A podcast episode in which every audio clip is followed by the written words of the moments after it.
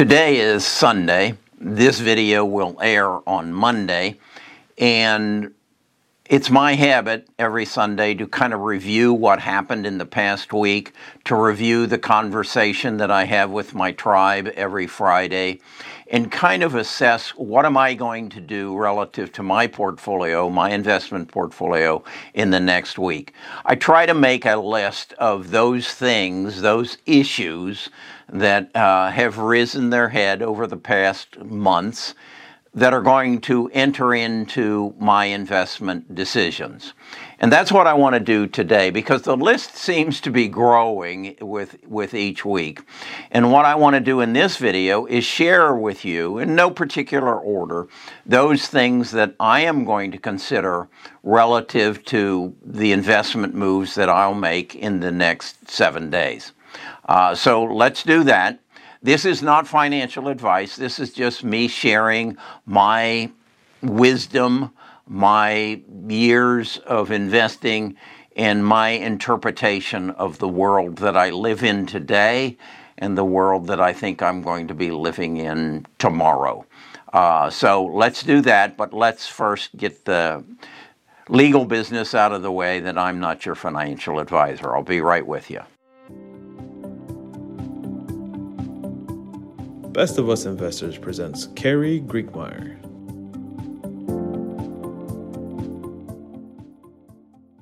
I'm a baby boomer. Uh, I, actually, I'm I'm about uh, three months before the first baby boomer was was uh, conceived. I did I was conceived before the end of the war, um, and I know that we have a baby boomer crisis. I did a a video over on my other channel, my retirement channel, that kind of uh, went through a event that happened to me back in, um, I guess it was March of 2020, where I was in San Diego and I saw a veteran sleeping on the streets, and I realized we have a baby boomer crisis and it's about the growing um, homeless population that we have. And it particularly struck me that uh, veterans are homeless, and and therefore we ha- we have an issue.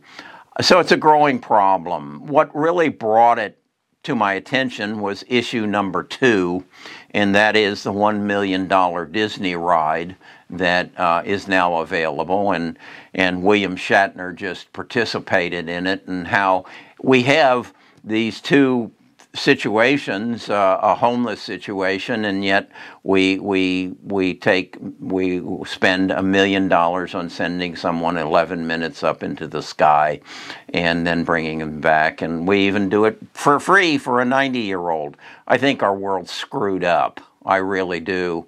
Um, that we allow things like that to happen, and I don't know how you would stop it, but I look at that and I say, okay, those two things in an issue. And, and, and in the same thing, then I read an article that says that um, the baby boomers, again, who um, built this nation or built the economy we're in, um, and and have pensions, and their pensions are underfunded, and those pensions are basically around the people who work for um, the governments and teachers and firefighters and whatever, and and their pensions are underfunded um, by something in the neighborhood of twenty percent, twenty to forty percent. Kentucky's the worst.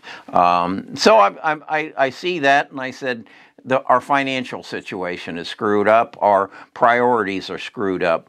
Um, then I go to my point number three, and I read that uh, 3.6 million people don't want to work.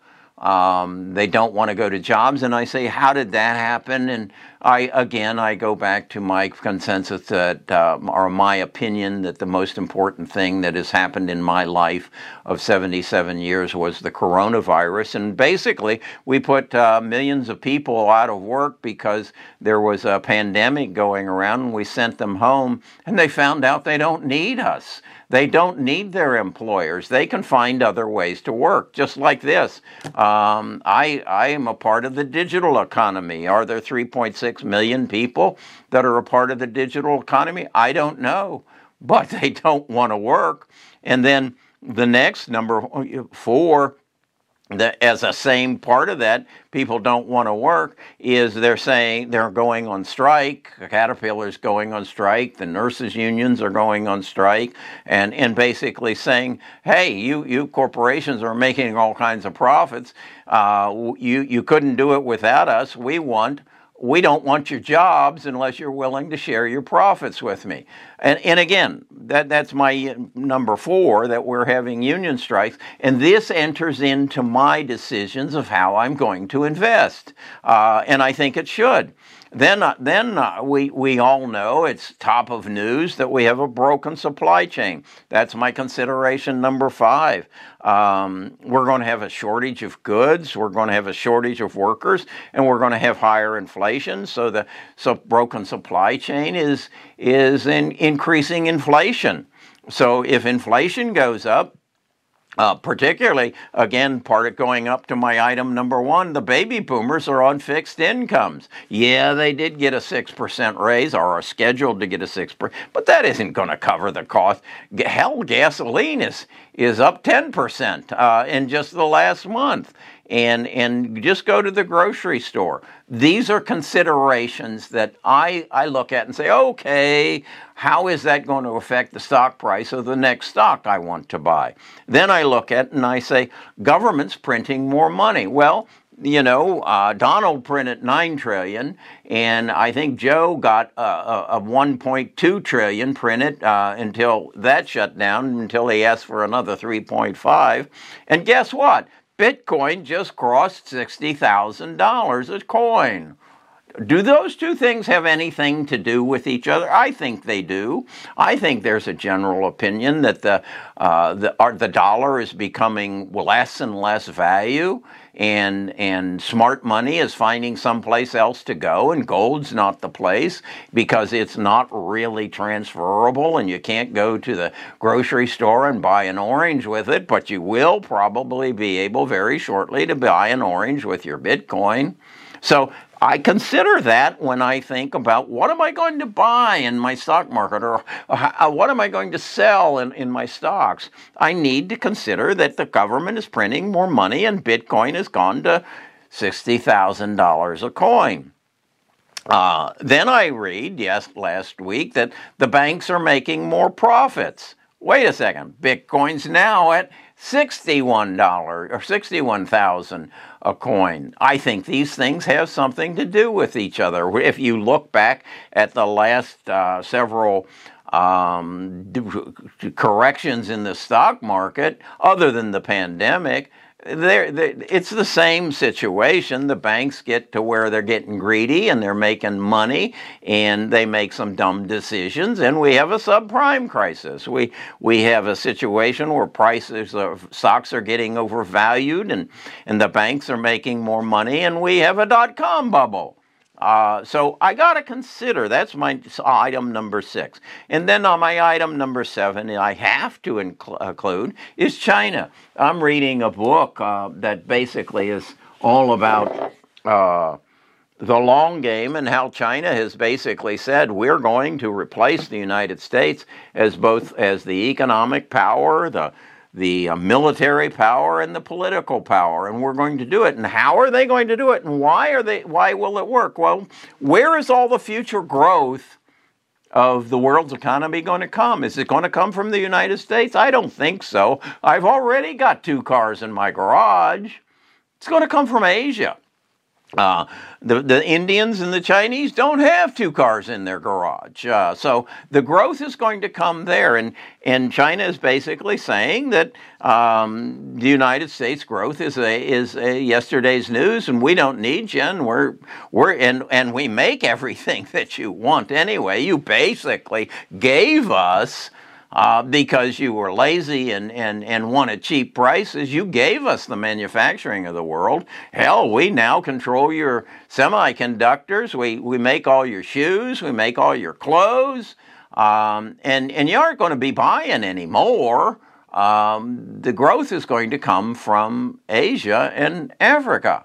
Uh, so I need to consider that um, as as uh, I make my investment decisions this this week, and then the no, item number eight is the markets are at an all-time high, and yet they're at an all-time high, and I have these seven issues I just went through that the baby boomers' pensions are underfunded, um, that uh, we're we're we're spending a million dollars to send people up in a rocket for 11 minutes. Um, that 3.6 million people don't want to work anymore. Uh, that we have a broken supply chain. That the government is just screaming to print more and more money while Bitcoin goes to 60,000. And then we have China. Um, and yet the markets are all at all time highs. Those are the things I feel as a prudent investor that I need to consider as I make my purchases or sales uh, this week. I'd be interested in your opinion. Is the market going to go up or is it going to go down from here? Let's let's just put in in the, in the comments. Uh, and the question is, over the next let's let's say six months. So we're we're in the middle of uh, October, so November, December, January, February, March. Is the market going to be higher or lower um, in, on March the first, 2022? You tell me. Uh, and again, eh, with these eight items considered, will the market be higher or lower in March? Now, I, I, I also have to say, we're in the midst of uh, uh, uh, some major change. We're, we're, our, our health care is going to get so much better. Um, our technology is coming faster than we can, we can consume it. And so I think there's some tremendous positives, but I think it's going to be in some specified areas. I really want to know what you think. I, you know, I do these videos to be informative. I want you to inform me. And, and the, the question I want you to answer for me will the market be higher or lower the 1st of March 2022? Okay. Um, that's my take. I'll talk to you again tomorrow, I'm sure.